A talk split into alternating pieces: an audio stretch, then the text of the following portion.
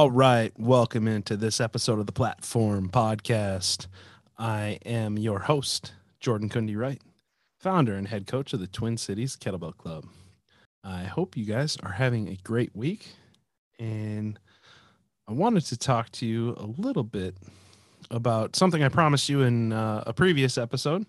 I said uh, in my angry rant about uh, why injury is not a gift. Um, that I would do an episode on auto regulation. So that's what we're going to talk about today. And I just wanted to preface this by saying, I hope y'all were okay with how fired up I was in that episode. Uh, I realized there was quite a bit of swearing, and uh, I know that it probably was a little bit more angry than I typically come across. Um, but in my defense, I have had a lot of injuries. so I was I was a little I was a little uh, salty in in that episode. Uh, I promise I'll be less salty in this one. Uh, maybe that's what people are here for. I don't know. Um, but uh, yeah, it, it, this one's going to be a little bit more scientific um, and a little bit more specific to uh, the approaches for auto regulation in kettlebell sport specifically um, but also this can these principles can can be applied um, to other disciplines and you'll hear other coaches um, you know within various disciplines talk about aspects of auto regulation and, how to apply it. Um, it's it's an important principle to be able to apply and i hope that this will be useful for you and that you'll be able to understand how to apply it in your own training and how we apply it at the Twin Cities Kettlebell Club. Um, so, with that said, we should probably start with a functional definition of what is auto regulation and what do I mean when I say auto regulation. Um, as the words would imply, auto meaning something that you do automatically without having to think too much about it. Um, and regulation being the adjustment of stimulus, basically. Um, the definition on Wikipedia, which we know is the best place to go because anyone can edit it. So therefore, only the best information gets on there. Um, I'm kidding. Uh, Wikipedia is actually a really good source most most of the time because they have a pretty solid uh, a pretty solid regulation policy. But I've I've always found I've always found it funny that uh, anybody can write there, and so therefore you know you're getting the best information possible. Um, but anyways, uh, I digress. According to Wikipedia, Autoregulation is a process within many biological systems, resulting from an internal adaptive mechanism that works to adjust that system's response to stimuli. So, adjusting response to stimuli is essentially what autoregulation is all about. Now, when we talk about it within the sphere of physical training, it is adjusting your response to stimulus within a workout right? So or or even between workouts before a workout um, but it is it is essentially adjusting the workload in some form or fashion in order to respond to the current state. So what does that mean and why is it valuable? So we'll start with the why is it valuable part of the question. The reason auto regulation is valuable is we all have variability in our lives. Whether that be from lack of sleep or good sleep, um, stress from work, stress from our partnerships, relationships with others, um, commuting, being physically tired because of illness, uh, et cetera, et cetera, et cetera. I could sit and think of all of the different reasons why you might need to adjust the intensity of your workout, but that would kind of belabor the point. There are all sorts of reasons why we might need to adjust our workout. Our biological preparedness for a particular workout changes from day to day, it's variable. This is where measuring HRV can come in great utility. Measuring your HRV is a way of understanding how rested or and or prepared you might be for a particular intensity of stimulus on a particular day. Um, that's just one mechanism of doing so, but I, I, like it because it's relatively objective. It's objective feedback. Your body measure. It's something you measure with your with your body, uh, within your body. Excuse me, um, and gives you a sense of how adjusted and adapted you are for a particular day. Now, based on that, you're going to manage your intensity. Now, why is that valuable? Well, a couple of reasons.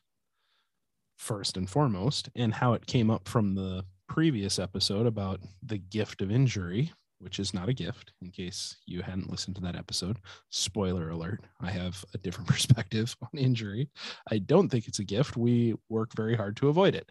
So, auto regulation helps us reduce our risk of injury by adjusting the intensity of our training appropriately to the state of preparedness that we are in. That requires that you take stock of your preparedness and how you're feeling, how you're doing, how prepared your body is for the stress that you are about to put it under. That is a very important thing. And it is something that we should always do. And I say always with the understanding that very few people always do anything, but you should always take stock of how your body feels while you are starting training or before you start training. Right? If you are sick and you don't feel like you should train, you probably shouldn't. If you are sick and you feel like yeah, maybe I should train, you probably shouldn't because you're sick. But if you if you're recovering from being sick and you're like eh, I, feel like maybe it would be a good idea for me to train today. I think i'm ready to start training you you probably would benefit from training at the appropriate intensity right? But that's just one example. That's a very uh, real example right now. As i'm recovering from covid and a bunch of people are recovering from covid and um, you know that's just a very a very concrete example that most people can relate to when you're when you're sick right? There are all sorts of other reasons why your hrv may be off um, or where your recovery may be off and it can be lack of sleep or external stress. There's all sorts of externalities like i was saying. But taking stock of how you're feeling is part and parcel of it should be at least at least part and parcel of your warm up routine. Hopefully, you have a warm up routine. And while you are warming up, it's not mindless. Now, I keep warm up routines um, routine for a reason so that you can do them without a high level of mental energy going into them. But with that said, I also think that they are an opportunity to focus in and check in with our body on how am I feeling today? And there's a number of things that I try and take into account when I go through my warm up. How is my heart rate responding? How's my respiration?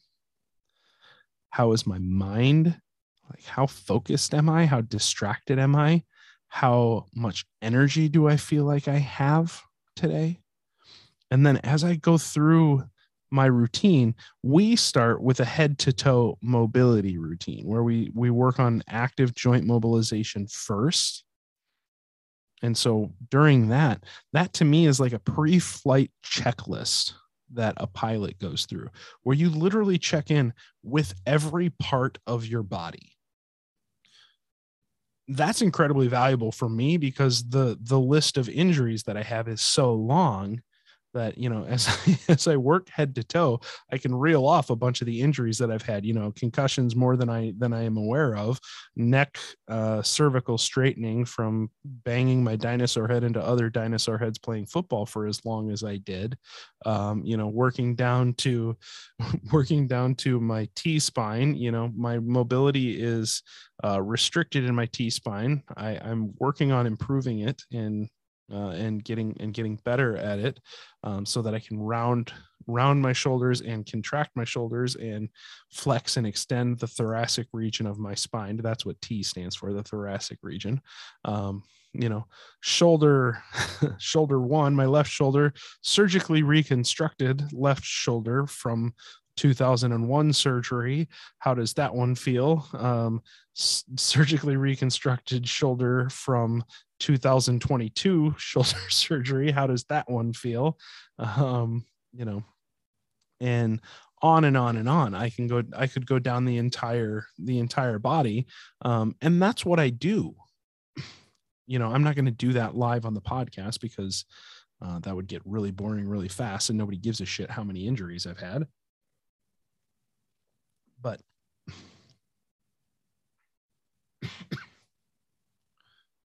I do an actual physical checklist in my head as I go body part by body part and see how does that body part feel?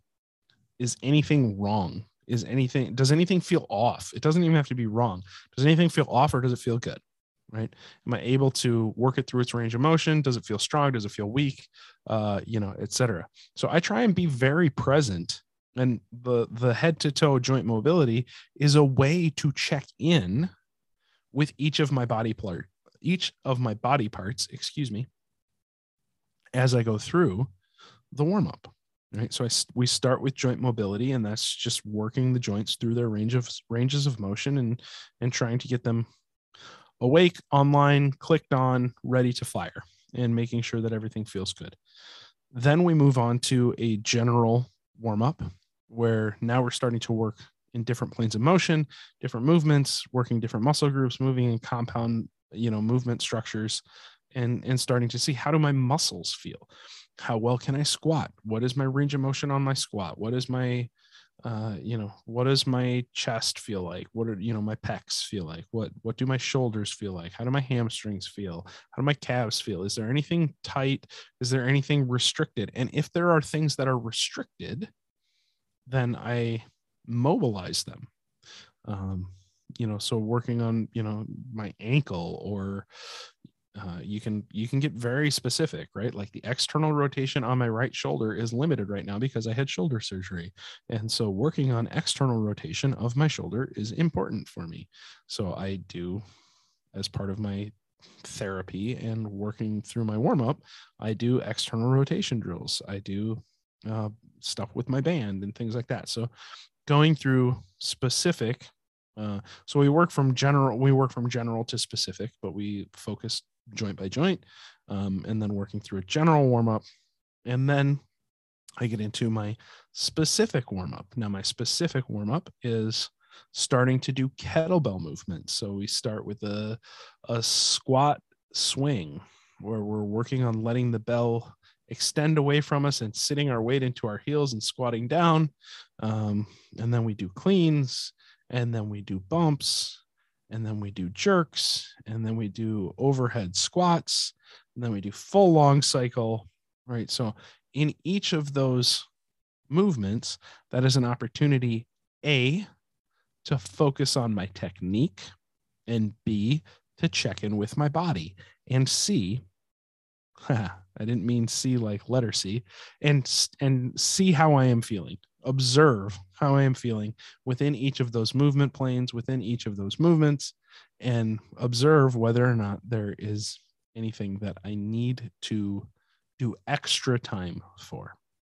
Now, this if this sounds like a longer warm up process than what you are going through currently, um, it probably is, and it probably should be longer than what you think.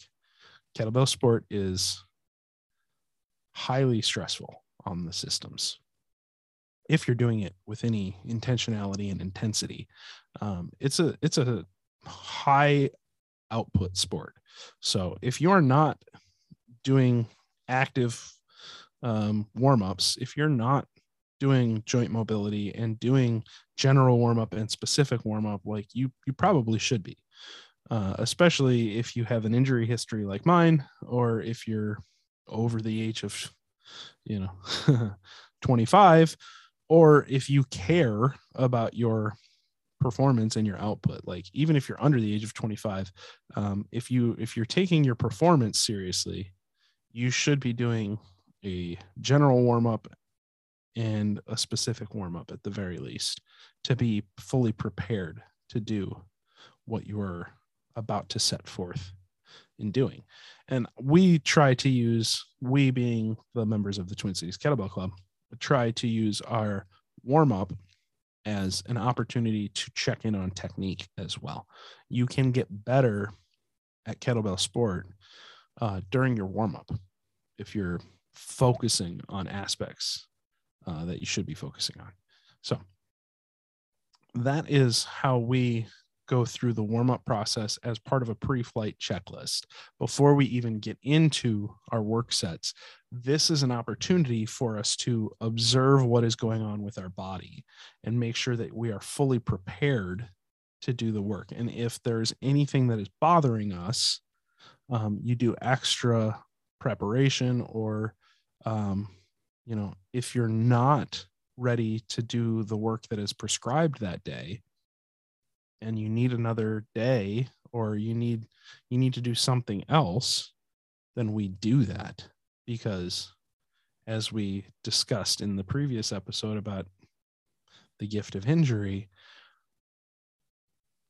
avoiding injury is our number one priority first and foremost. That is rule number 1 live to train another day. Be able to go to practice the next time sacrificing tomorrow for the sake of training today is a fool's gamble. Do not sacrifice future consistency for training today. Right? That is incredibly important. That is our number one principle. Make sure we avoid injury. Don't get hurt you're hurt, you can't train. If you can't train, you can't progress. And that goes all the way down to don't tear calluses, right? I, I tell people to stop when they're like, my, I feel like I'm going to tear a callus on my hand, right? We don't push to the point where we tear calluses in practice. It's practice. Your skin is an organ that needs conditioning, just like any other system in the body right? So we don't push to the point where we tear. I think it's foolishness when people brag about tearing their calluses, you know, or they post their, you know, if you post a picture of a torn callus because you're like, ah, shit, I messed up and, you know, or I pushed too hard and I tore a callus. Okay, fine. But if you're like, ah, tore a callus today, come back tomorrow, you know, like, look at how hard I train, you're an idiot, frankly. Um, that's my opinion. Typically, when I see those posts, um, like tearing a callus isn't a good thing. It means either you you didn't have good technique, or you pushed too hard too soon, and your skin wasn't ready for it, and you suffered an injury. That is an injury, whether you want to call it that. Now, a lot of people consider it a minor injury, and some people think it makes them tougher, more ready for competition because they're they don't need to stop sets when their hands are going to tear. Like I'm fine with torn calluses in comp. Don't get me wrong, right? Like a torn callus is a minor injury and it is something you can push through, right? So you tear a callus in comp, okay, right? It shouldn't stop your set typically, but it does diminish your capability. And I want to avoid it as much as possible. And we avoid it by not pushing the skin to the point where it rips. You can, if it's feeling like it's going to rip, you stop and you let it heal and then it, and then it adapts and it comes back stronger. Right. But if you rip it, then there's trauma and then you have to take more time off. Well, you'll, you'll, your conditioning will benefit more from not needing to take days off of training than uh, from pushing through a torn callus. So, you know, again, don't get hurt. It's pretty simple, pretty simple uh, guiding principle, but uh, you know, it's not the it's not the way that everybody approaches it.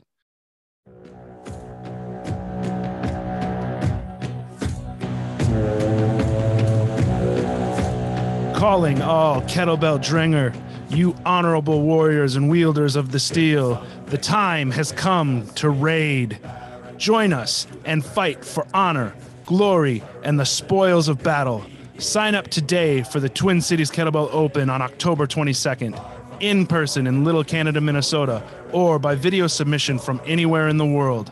Come, fight for your clan or for glory all your own to be told in your saga. Claim your spoils, and may your name ring out forever in the Hall of Champions. Sign up today at TwinCitiesKettlebellClub.com.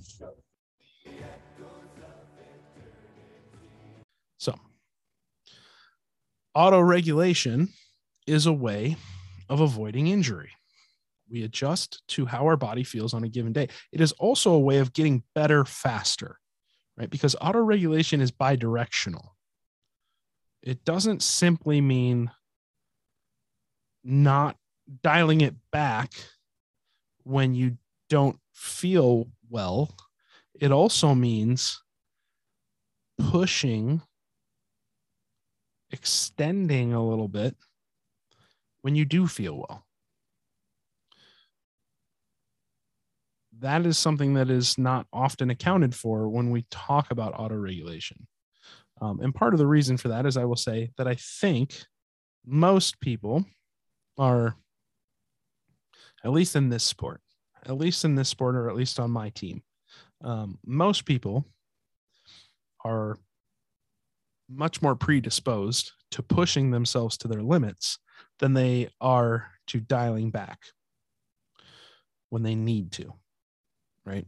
Um, they are we tend to be box checkers in this sport. And what I mean by that is if coach tells you, I want four minutes at 10 RPMs, we're going to try and hit those four minutes at 10 RPMs because we want to check those boxes. We don't, we, we don't, we're achievement based um, in this sport. If you're not, if you don't find yourself intrinsically rewarded by uh, by checking the boxes of of achievement and being able to say that you hit pace and time on a specific movement on a specific day, you're probably not you're probably not uh, long for this sport, or you're probably not cut out for it longitudinally because uh, it's a lot of alone time. Um, checking boxes for the sake of of feeling uh, progress that is uh, for lack of a better term, uh, you know, fake progress or or fake achievement. you know, practice achievement isn't real achievement. It's not real until it's on the platform. Um, but it's those it's consistently achieving those things in practice that get you those achievements in in in competition and so people uh, that understand that uh, do really well and people who are wired that way uh, tend to do well um, because if you're willing to push to achieve uh, to check a box on a spreadsheet or on a piece of paper uh, in practice, you're you're probably uh, you're probably going to do well. Um, but with that said, because that is our natural predisposition, it is important that we understand how to adjust within a given day or within a given session um, or between sessions, right? A lot of these things can also be applied outside of sessions. So, what is a framework for adjusting? How do we prioritize uh, the different factors that are potentially out there when it comes to kettlebell sport? Right. and again, a lot of these principles can also be applied outside of kettlebell sport. Um, but I will speak about kettlebell sport specifically, and then I'll try and generalize to other applications as well. So hopefully this is useful outside of just kettlebell sport, but that's my that's my realm of application most of the time. So um, the the and this is a hierarchy, so that I'm clear. This is this is ordered in the most desirable to least desirable. So um, what is the first adjustment you should make and what is the last adjustment you should make and you can think of that as what is the what will be the the least impactful um, way to adjust the intensity down what will be least impactful to my long-term success within the sport or achieving my goal um, and what would be most impactful right? So um, we we start with we start with you know the number one auto regulation hierarchy i give people is reduce your pace within the set but finish the time so if you have a 5 minute set prescribed at 20 rpms for snatch for example and you have done 3 minutes at 20 rpms and you don't feel like you can sustain that pace and finish the time you might reduce to 18 rpms for minute 4 and 18 RPMs for minute five. Right. Finishing the five minutes at a reduced pace to what was prescribed is better than not finishing the time. So reduce pace and finish the time. That is auto regulation number one. Now, auto regulation number two is reduce pace between sets. So if you're doing again a five minute set times two sets on snatch right say i prescribed five minutes times two sets at 20 rpms with five minutes rest.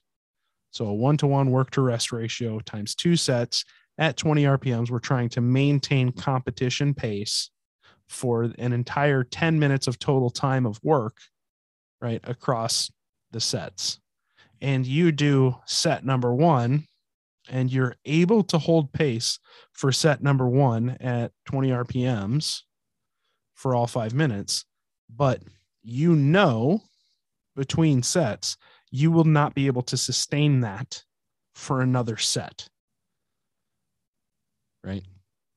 Maybe that's because you have tension in your hands and you're feeling like if I do that pace again, I will tear that might be one reason. Or you know that you don't have adequate recovery or whatever. There can be any number of reasons why you just know that you won't be able to maintain that pace for another set.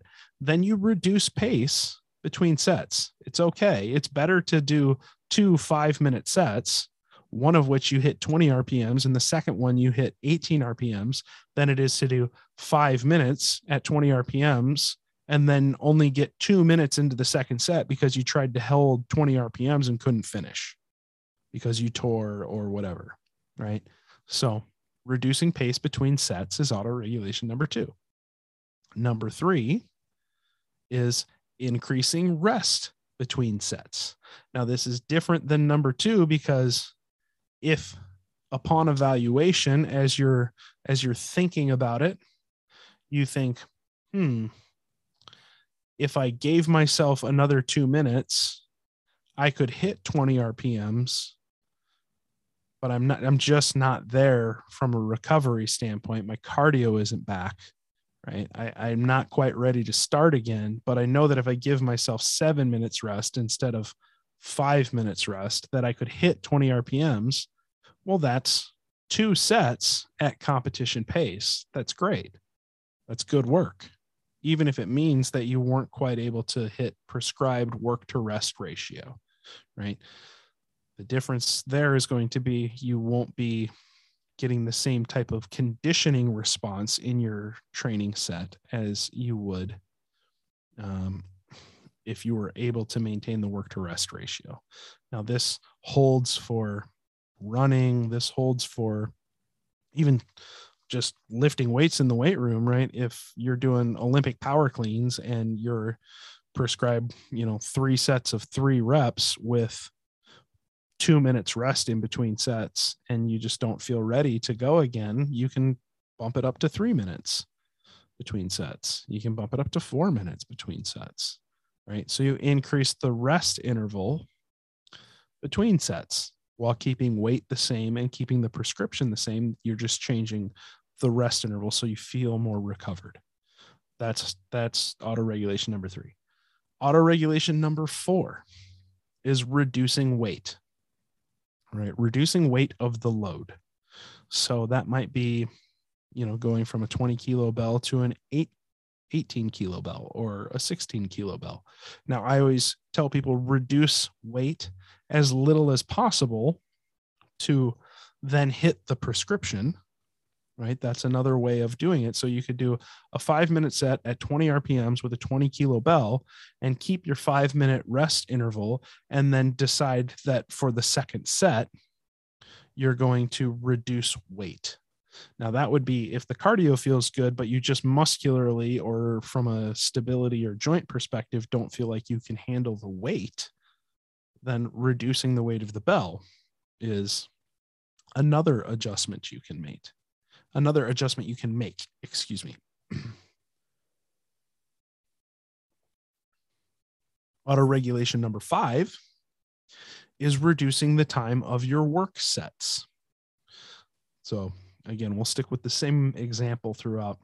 If your first set, you're only able to get five minutes and you couldn't hold pace, and you don't feel like you could finish the time on a second set, you may decide instead of doing two five minute sets, you might do a five minute set and a four minute set because you can hold pace for four minutes, but not for all five, or five minutes and three minutes, right?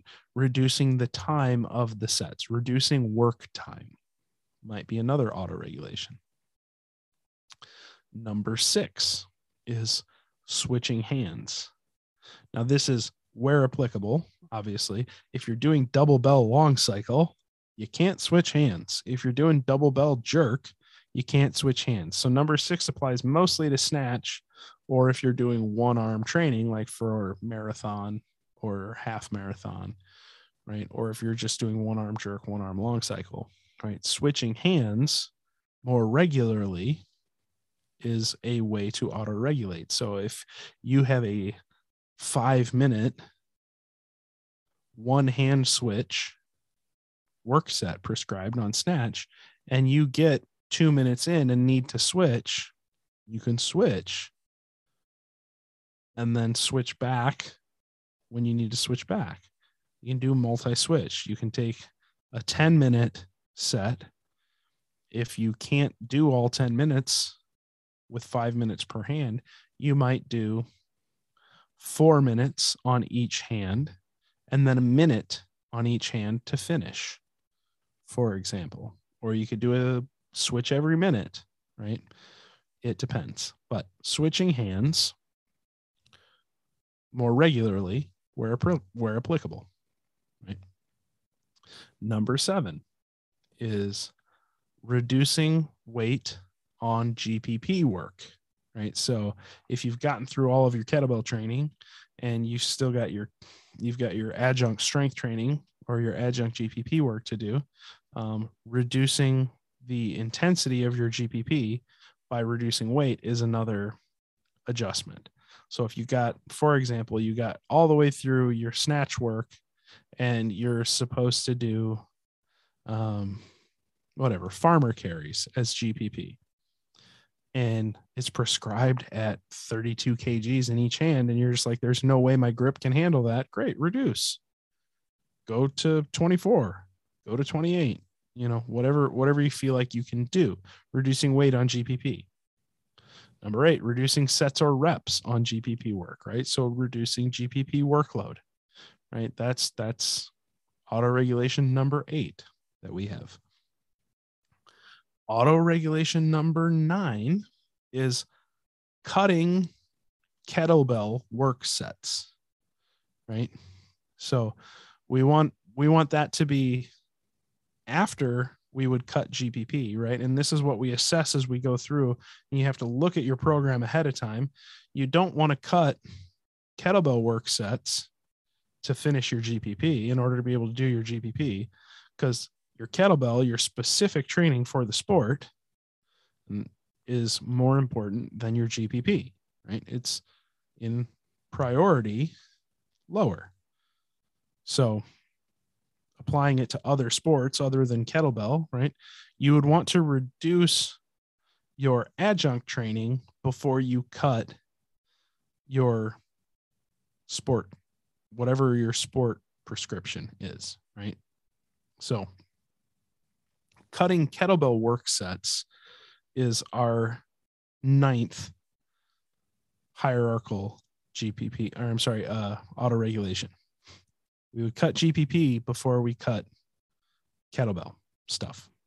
Right. And that can be for time too. That's not just for, that's not just for uh, adjusting to physical stimulus. That can also be adjusting to time constraints.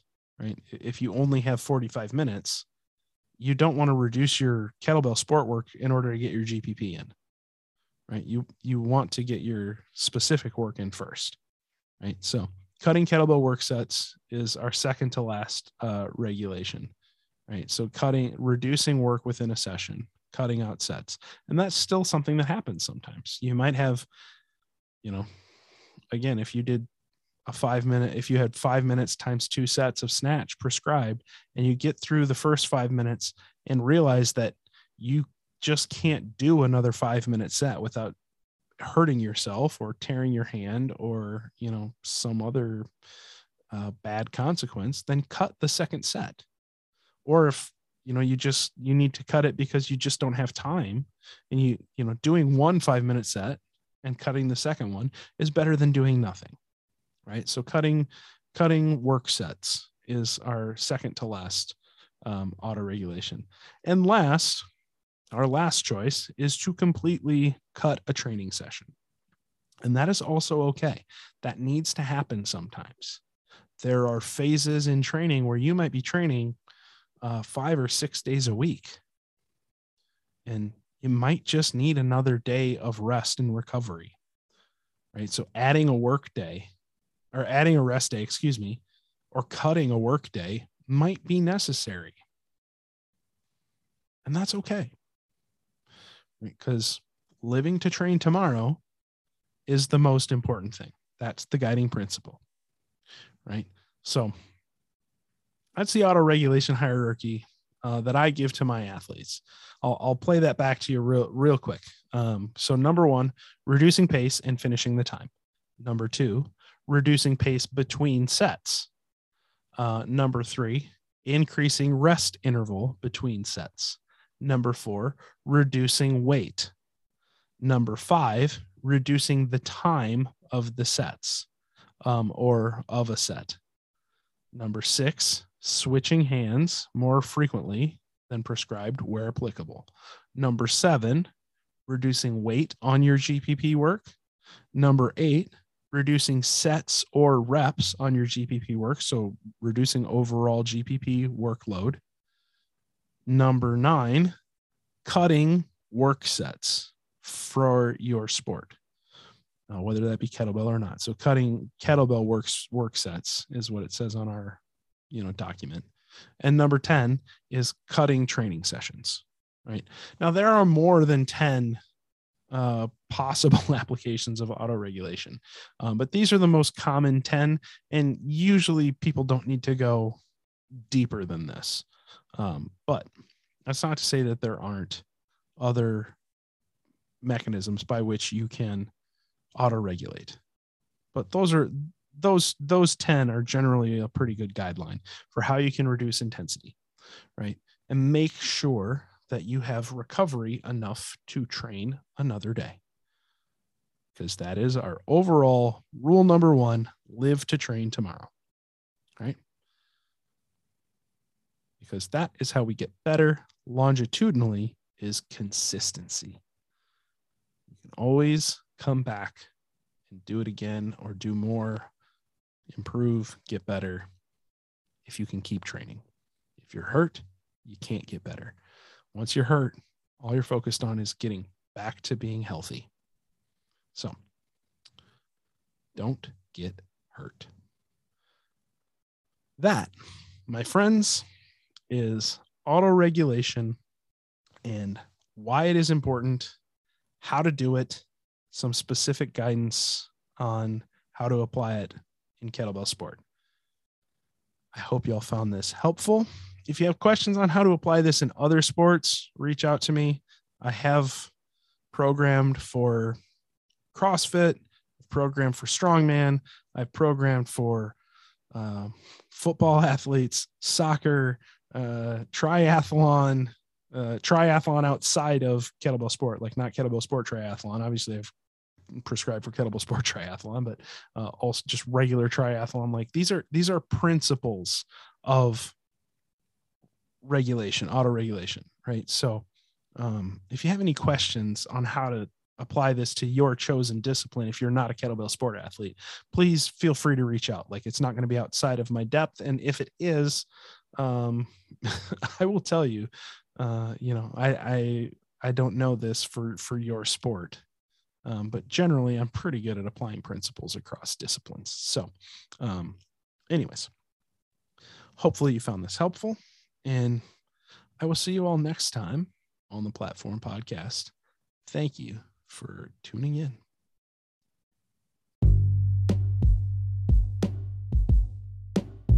Thank you for listening to this episode of the Platform Podcast. We'll be back with a new episode soon.